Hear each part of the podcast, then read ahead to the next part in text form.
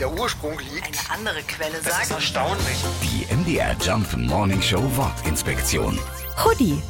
Kaum ein anderes Outfit passt gerade besser zum Wetter als ein kuscheliger, warmer Hoodie. Er ist nicht nur gemütlich, er hat vor allem auch eine große Kapuze, die im Englischen auch Hood genannt wird. Und da kommen wir dem Namen schon auf die Spur.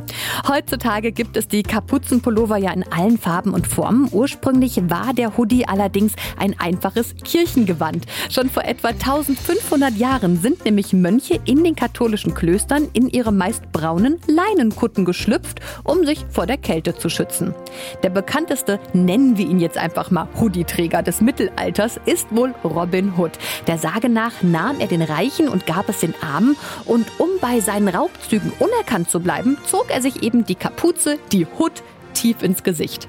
Heute sind die Raubzüge Geschichte. Der Hoodie ist aber beliebter als je zuvor. Die MDR Jump Wortinspektion. Jeden Morgen in der MDR Job Morning Show mit Sarah von Neuburg und Lars Christian Kade. Und jederzeit in der ARD Audiothek.